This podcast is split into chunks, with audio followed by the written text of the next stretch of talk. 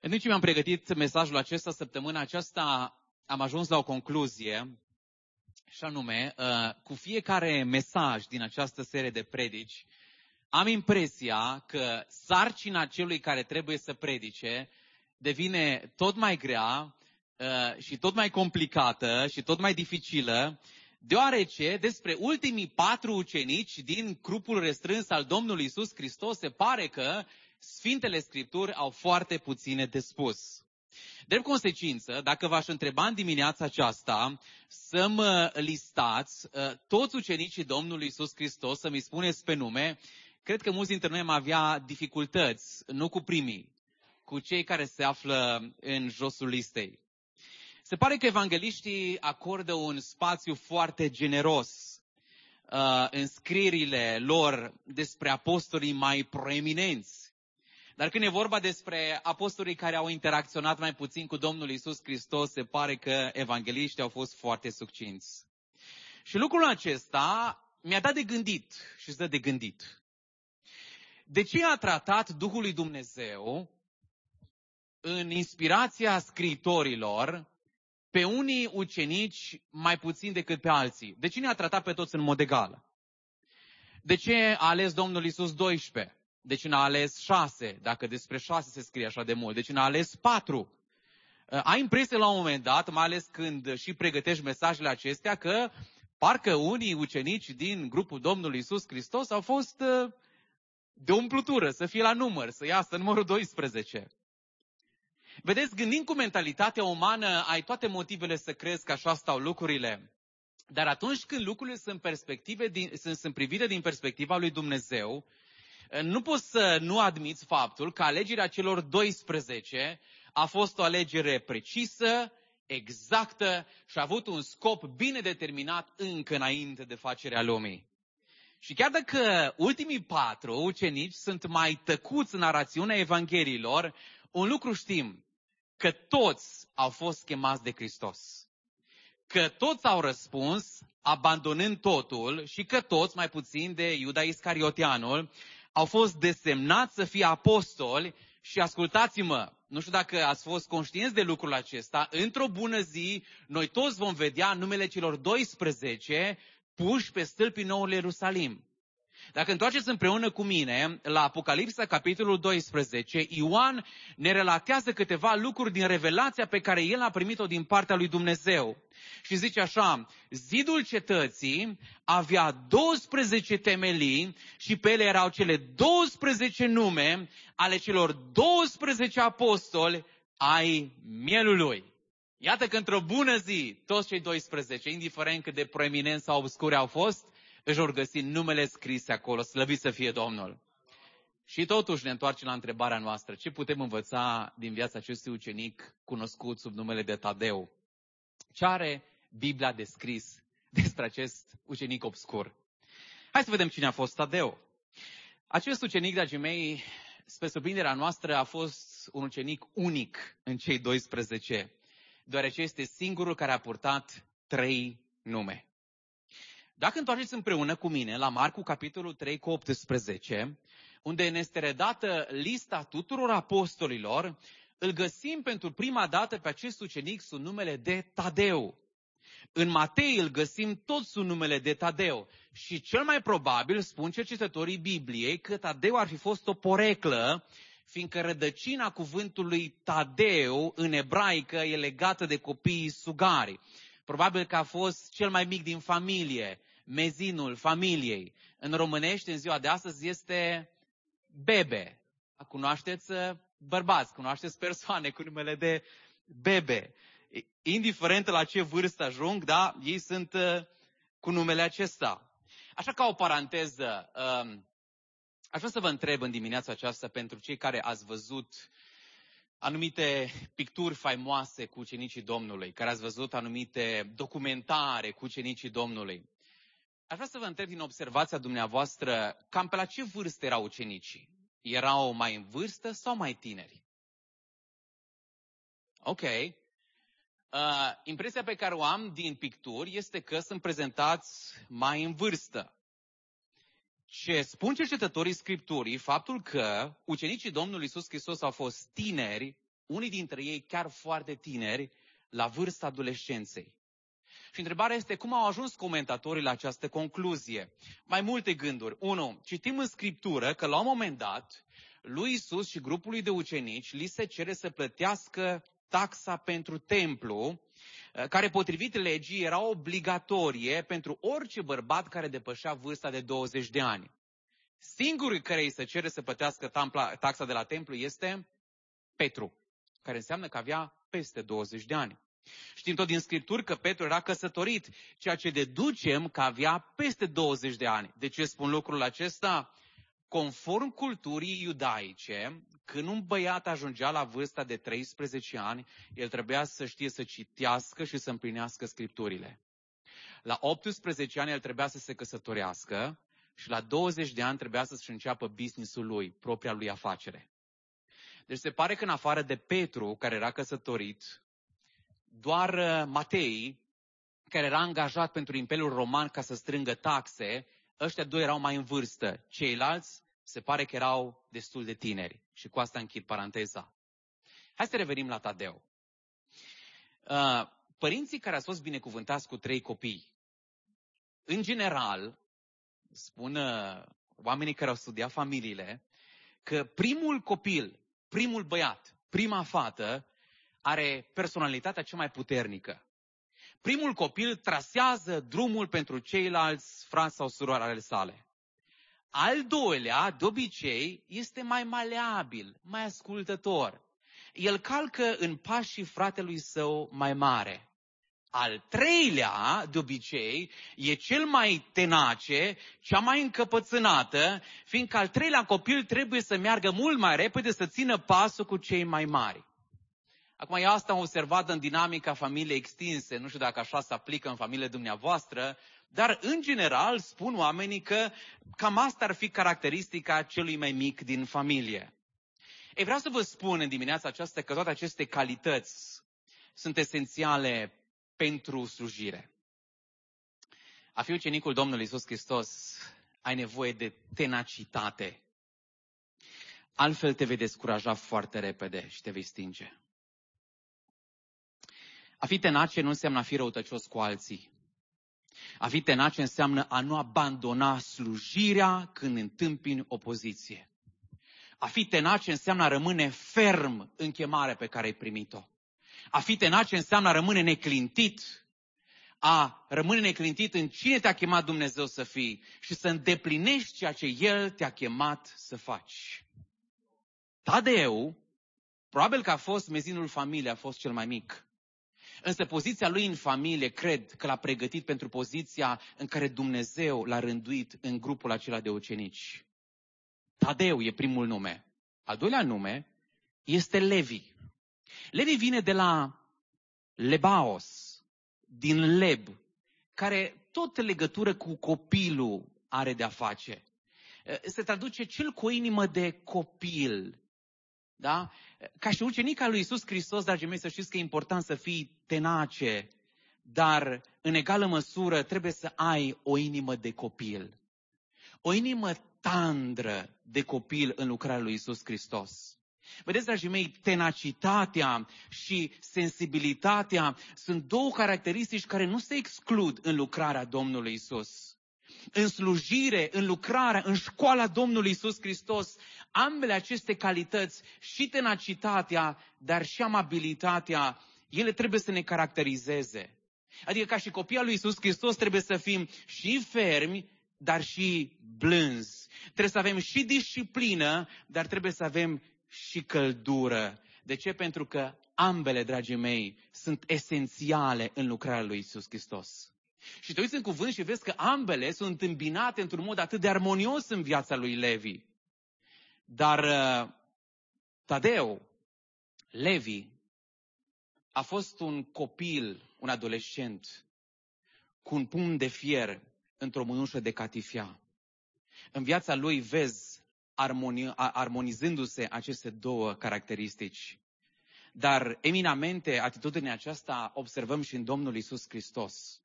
Uitați-vă la Domnul, o fermitate plină de dragoste. O trăsătură absolut necesară pentru toți cei care vor să fie credincioși lui Isus Hristos. Și Apostolul Pavel, dacă întoarceți cu mine la Efeseni 4 cu 15, ne reamintește faptul că ucenicii lui Isus Hristos trebuie să fie credincioși adevărului cum? În dragoste. Fermi adevărului în dragoste. Și aș vrea să vă întreb în dimineața aceasta, oare aceste două trăsături de caracter se regăsesc în viața noastră în mod egal și în mod echilibrat? Sau avem tendința, sub impulsul firii, să răspundem ca și fiii tunetului, să coborâm foc din cer peste cei care ne-au jignit? Sau, la celălalt pol opus, să fim ca și Eli, dacă vă mai duceți aminte, a cărui copii trăiau în păcat și el a fost un tată atât de îngăduitor, atât de nepăsător ca părinte, încât zice cuvântul, nu i-a confruntat niciodată cu păcatul lor. Zice Biblia că fiul lui Eli într-o noapte l-a trezit Domnul pe Samuel. Știți că Samuel a auzit din partea Domnului și prin Samuel Dumnezeu a ajuns să transmită un mesaj de pedeapsă pentru casa lui Eli. De ce? Pentru că copiii lui Eli făceau niște păcate grosolane acolo în camerele templului și Eli a fost un părinte care n-a luat măsuri, n-a luat atitudine. Sau poate, cum suntem? Întrebarea este în dimineața aceasta. Fiecare să ne cercetăm. Suntem noi ca Petru, care imediat a secerat urechea slujitorului preotului? Sau suntem ca Iacov, dacă mai aduceți aminte, când fica lui Dina a fost abuzată, zice cuvântul că Iacov n-a zis nimic. Și frații lui Dina au încercat să facă ei dreptate cum au știut. Au luat sabia și au făcut dreptate. Și zice cuvântul că în tot acest timp, Iacov, care a fost tatăl acestei fete, n-a zis nimic, tăcere de mormânt. Și revenim la Isus Hristos și vedem, uitați-vă cât de frumos și cât de perfect, nu că ar exista termen de comparație pentru perfect, dar vorba vine, cât de frumos în viața Domnului Isus Hristos, cele două elemente se, se, se, se îmbină. Cât de armonios în viața Domnului Isus Hristos vedem aceste calități. Se uită la farisei și zice, pui de năpârci, morminte văruite. Cât de inflamator, cât de instigator, cât de jignitor. Și totuși același Domn se aplacă spre femeia prinsă în preacurvie. Și zice, femeie, dacă părâșii tăi nu te-au condamnat, nici eu nu te condamn. Și se apleacă Hristos și o ia din praful acela și o ridică și spune femeie, du-te să nu mai păcătuiești.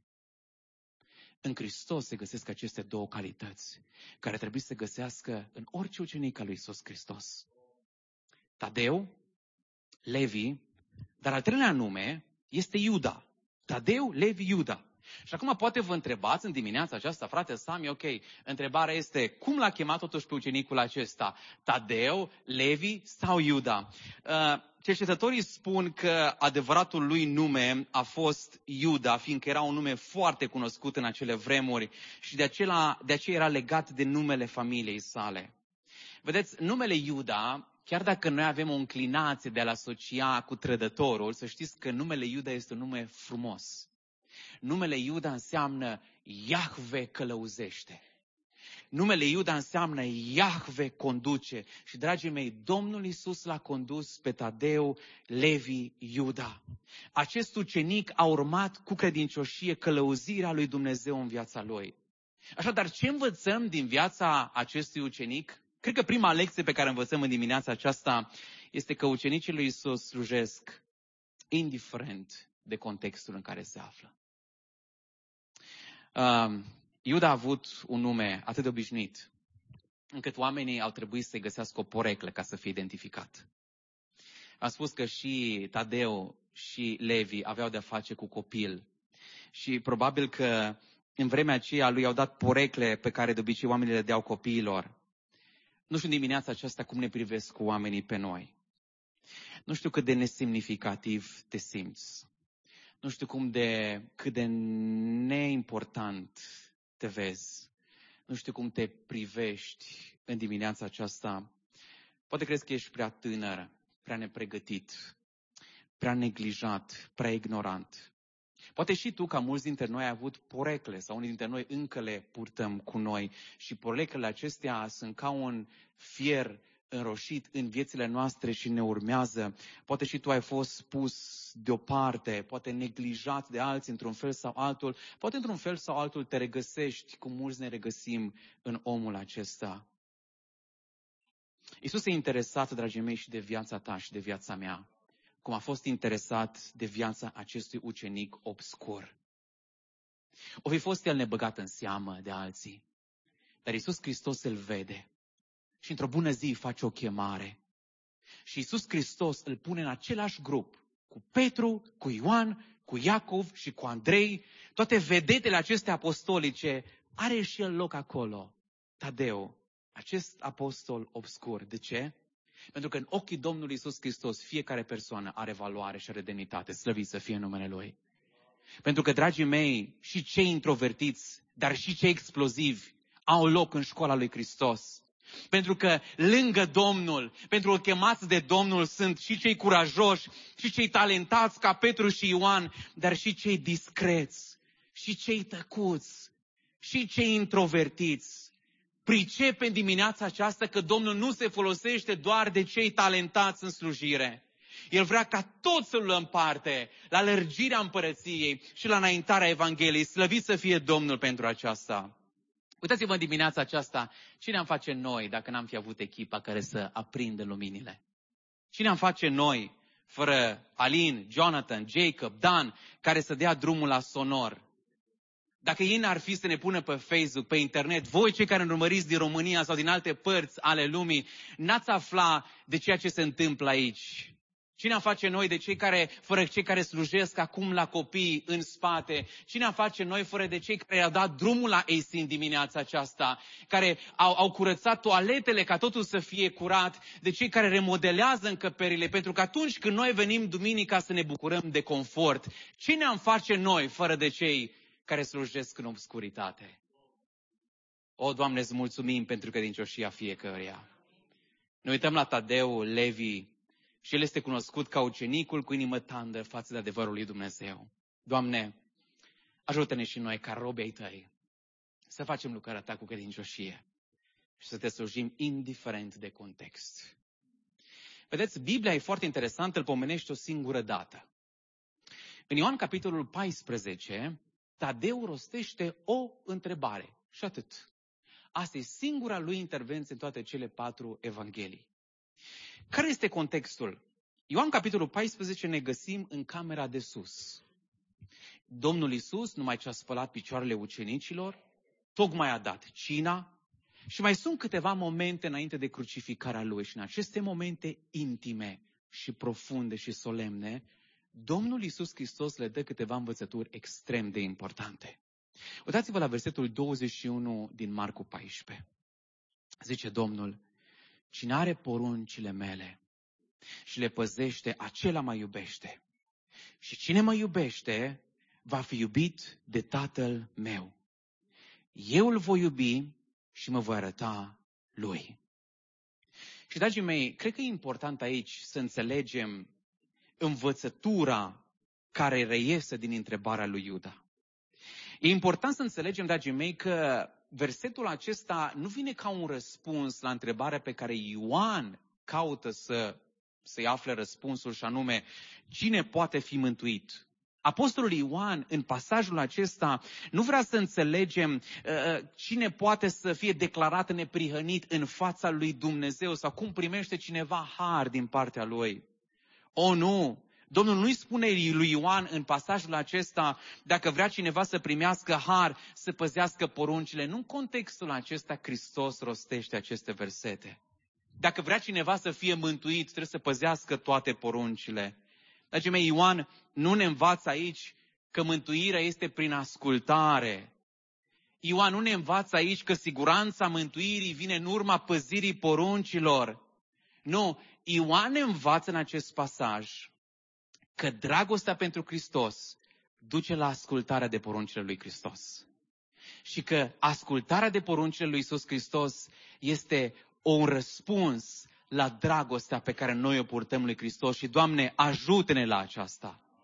Ioan în pasajul acesta vrea să ne învețe că Mântuitorul a subliniat un adevăr foarte important, și anume că factorul motivator în viața oricărui credincios de a păzi poruncile trebuie să fie dragostea pe care noi o purtăm lui. Știți de ce e important lucrul acesta? Hai să vă spun. În anii 1500 au existat niște creștini foarte frământați de păcatele lor. Istoria spune că în sânul bisericii au existat niște călugări care aveau niște conștiințe atât de încărcate de povara păcatului, încât se flagelau și se rugau și stăteau singuri și se rugau ore întregi, pentru că atât erau de apăsați de povara păcatului. Și ei au fost frământați de întrebarea aceasta, cum poate cineva să scape de păcatele sale? Cum poate cineva scăpa de mânia lui Dumnezeu și să intre în posesia vieții veșnice? S-au întors spre Biserica Catolică și Biserica Catolică le-a spus așa, ca să ai păcatele iertate, trebuie să faci două lucruri. Unu, credință și ascultare. Și anume, ascultarea credinciosului contribuie la mântuirea sa. Și atunci zice istoria că un grup de oameni s-au ridicat și au protestat împotriva Bisericii Catolice și doctrina fundamentală a lor, doctrina cu care au început a fost așa, că mântuirea este doar prin credință. Că justificarea noastră este doar prin credință. Și gândul acesta și ideea aceasta au ancorat-o în pasajul din Efeseni 2, de la 8 la 9, unde cuvântul zice că și prin har ați fost mântuiți, prin credință. Și aceasta nu vine de la voi, ci este darul lui Dumnezeu și continuă cuvântul, nu prin fapte, ca să nu se laude nimeni. Și când acești protestatori, protestanți, s-au împotrivit Bisericii Catolice, știți care a fost reproșul Bisericii Catolice? Asta așa, dacă voi îndepărtați cerințele ascultării prin mântuire, fiți atenți, voi ca păstori pierdeți puterea în biserică.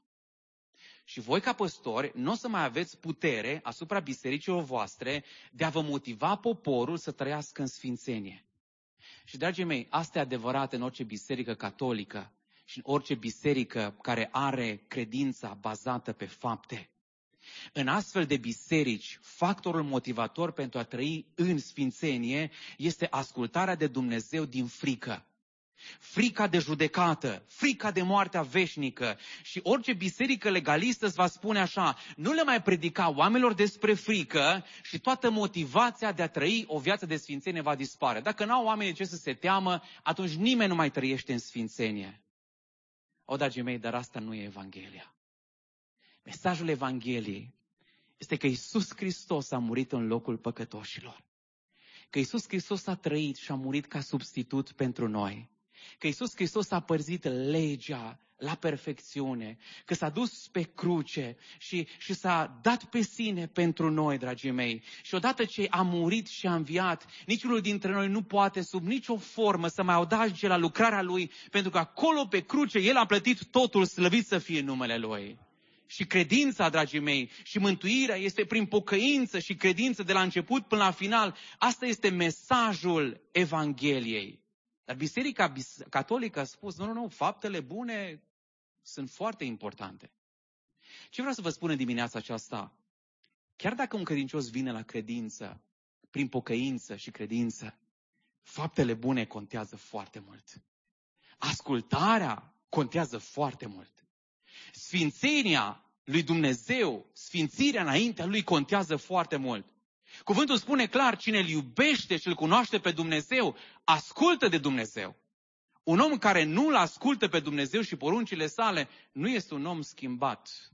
Dar, dragii mei, ascultarea vine ca răspuns la mântuire. Și vreau să vă întreb în dimineața aceasta, păzim noi oare poruncile lui Dumnezeu? Este Biblia importantă pentru noi nu doar la nivel intelectual, nu doar pentru credință, ci și pentru viața de zi cu zi. Henry Sheffer a fost unul dintre puținii credincioși nominalizați pentru premiul Nobel. Henry Sheffer este un chimist faimos care predă la facultatea din Georgia și a fost un om care a trăit mulți ani în ateism. A fost crescut într-o familie de creștini nominali care participau la biserica presbiteriană și într-o zi, mărturisește acest om, zice, eram cu tatăl în living room. Zice, familia era o familie de pocăiți. Și zice, am început să discutăm o problemă de etică. Și la un moment dat s-au prins spiritele între noi, încât i-am spus tatălui, tată, așa zice Biblia. Și știi ce mi-a zis tatăl? Zice, așa zice Biblia, dar aici n-are dreptate în punctul ăsta. Și mărturisește, el eram copil și în mintea mea s-a inoculat ideea că Biblia nu este adevărată în toate aspectele ei. Și din momentul acela, zice, mi-am concentrat tot efortul să ridiculizez și să subminez învățătura Scripturii. Și a făcut lucrul acesta, dragii mei, a făcut lucrul acesta din nou și din nou și din nou și din nou, până când într-o bună zi Dumnezeu s-a îndurat de el, l-a cercetat și l-a întors la credință. Și mă gândesc oare în câte cămine, în câte familii, câți copii, câți parteneri, câți prieteni, câți vecini nu s-au îndepărtat de la credință. De ce? Pentru că au văzut în viața noastră o evanghelie pe buze și o altă evanghelie trăită. Într-o notă mai funny, am văzut zilele trecute pe Facebook, acum nu știu dacă se mai aplică lucrul ăsta în România, poate fratele Cornel ne poate spune că a venit din România, era o vorbă în lumea construcțiilor, zice, de ce să pui șurub dacă poți repara cu paten și cu sârmă, nu? Uh, întrebarea este, când Dumnezeu ne-a dat cuvântul, e foarte interesant, Dumnezeu ne-a dat cuvântul și legile. Și cu toate acestea, când vine vorba de chestiuni dificile, chestiuni spinoase, de iertarea aproapelui, de împăcare, de credință, de a da a doua șansă. Doamne, la nivel teoretic suntem cei mai buni, avem cele mai multe cunoștințe. Dar în ascultarea legii și poruncii eșuăm. Dacă credem în Dumnezeu la adevărat, dragii mei, atunci ne vom încrede și în adevărul Lui. Amin? Dacă credem în Dumnezeu adevărat, atunci îl vom recunoaște ca și cuvânt suprem pentru credință și practică, nu doar la nivel de idei abstracte, ci în viața de zi cu zi. Voi face ce spune cuvântul, chiar dacă lucrul ăsta mă doare și chiar dacă e greu. De ce? Fiindcă ascultați ce zice Domnul, cine are poruncile mele și le păzește, acela mă iubește. Iuda Iscarioteanul, Iuda, nu Iscarioteanul, i-a zis, Doamne, cum se face că te vei arăta nouă și nu lumii? Și Tadeu este foarte intrigat de cuvintele lui Isus Hristos pentru că el avea mentalitatea asta ebraică. Dacă vă mai aduceți aminte, toți evreii așteptau ca Hristos să se întoarcă, să îndepărteze opresiunea romană, să-și instaureze scaunului de domnie pe tonul lui David și să conducă cu putere. Și Tadeu este surprins pentru că nu-i se pare normal, el avea așteptarea aceasta mesianică și zice, Doamne, nu înțeleg că Tu te vei arăta doar celor care te iubesc și nu întregii lumi. Și versetul 23 zice Iisus, drept răspuns Iisus i-a zis, dacă mă iubește cineva, din nou va păzi cuvântul meu. Și Tatăl meu îl va iubi și noi vom veni la El și vom locui împreună cu El. Și Iisus Hristos reiterează același cuvânt și anume că Domnul este preocupat de cei care sunt interesați de cuvintele sale, care sunt interesați să împlinească cuvântul său, pentru că nu există altă variantă. Aproape de încheiere, dragii mei, și v-am spus, nu există prea multe informații despre Tadeu. În istoria bisericii se spune că Tadeu a înțeles atunci ce a vrut să spună Domnul Isus Hristos. Că adevărații ucenici, dragii mei, ascultă și aplică cuvântul lui Dumnezeu. Zice istoria că după ce a avut loc marea trimitere, Tadeu s-a dus până în uh, zona Siriei și Mesopotamia, undeva în Irakul de azi, unde l-a provodit pe Hristos. Și zice istoria că a început să facă minuni. Și unul dintre cei pe care i-a vindecat a fost împăratul Abgar, împăratul Edesei. Și nu doar că îl vindecă pe acest rege, dar răspândește Evanghelia.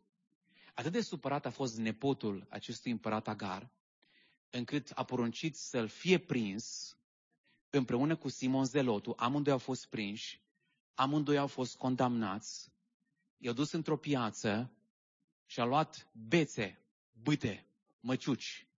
Și cu măciucile le-au dat în cap până le-au zdrobit capetele.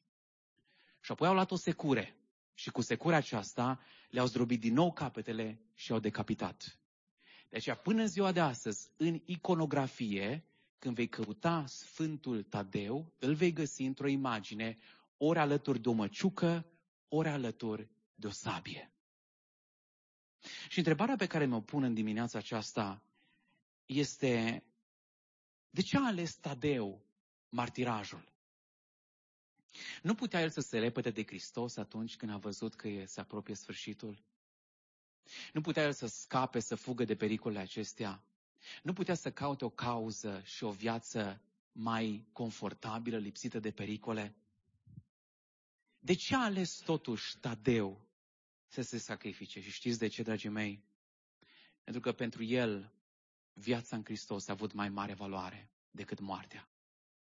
Pentru că Tadeu a înțeles, la fel cum înțeleg mulți creștini, sute, mii de creștini care mor și ziua de astăzi, că prezența lui Isus Hristos în viața lor contează mai mult decât însăși moartea. Și în dimineața aceasta aș vrea să vă întreb, în lumina acestui rob al lui Hristos, acestui ucenic obscur, întrebarea este, dragii mei, pentru noi contează Hristos și dacă contează, cât de mult contează. Cuvântul spune clar, cine mă iubește, păzește poruncile mele. Și în dimineața aceasta, cred că provocarea pentru noi este să ne analizăm dragostea noastră pentru El. Este doar o dragoste verbală sau e o dragoste reală, autentică și sinceră? Dragii mei, dragostea pentru Hristos trece dincolo de dragostea de cărți, dragostea de filme, dragostea de familie, dragostea de mâncare, dragostea de jocuri, dragostea de fotbal, dragostea de sporturi, dragostea de orice. Dragostea față de Hristos intră anumite adâncuri care depășesc orice dragoste, dragii mei. Dragostea față de Hristos începe cu intelectul. Pentru că eu nu pot să iubesc ceea ce nu cunosc. Dragostea față de Hristos înseamnă să cunosc cuvântul Său. Dar dragostea de Hristos trece dincolo de intelect și intră la nivelul emoțiilor, fiindcă un creștinism lipsit de emoții este un creștinism mort. Un creștinism care nu mișcă inima mea și nu mă împinge și nu stârnește în mine anumite emoții, este un creștinism mort. Deci poate că trebuie să ne întrebăm în dimineața aceasta, oare creștinismul meu este un creștinism apatic? Umblarea cu Domnul mă mai mișcă, mai stârnește ceva în inima mea, pentru că dragostea lui Hristos trebuie să mă atingă și emoțiile. Dar, dragii mei, dragostea pentru Hristos atinge intelectul, dar merge dincolo de emoții și dragostea lui Hristos trebuie să stimuleze și voința mea. Dragostea față de Hristos trebuie să stârnească o pasiune înflăcărată în viața mea. Cuvântul lui Dumnezeu trebuie să fie acel combustibil care, aprins de Duhul lui Dumnezeu, trebuie să declanșeze un incendiu mistuitor în inima mea pentru Hristos. Dragostea față de Hristos îmi atinge intelectul și emoțiile și voința să iau hotărârile potrivite pentru Domnul. Asta face dragostea și cuvântul lui Dumnezeu. Și atunci, abia atunci, când îl iubim pe Domnul cu toată inima, cu tot cugetul, cu tot sufletul și cu toată puterea, abia atunci ne putem numi cu adevărat ucenicii lui Hristos. Și Doamne să ajute la aceasta. Amin.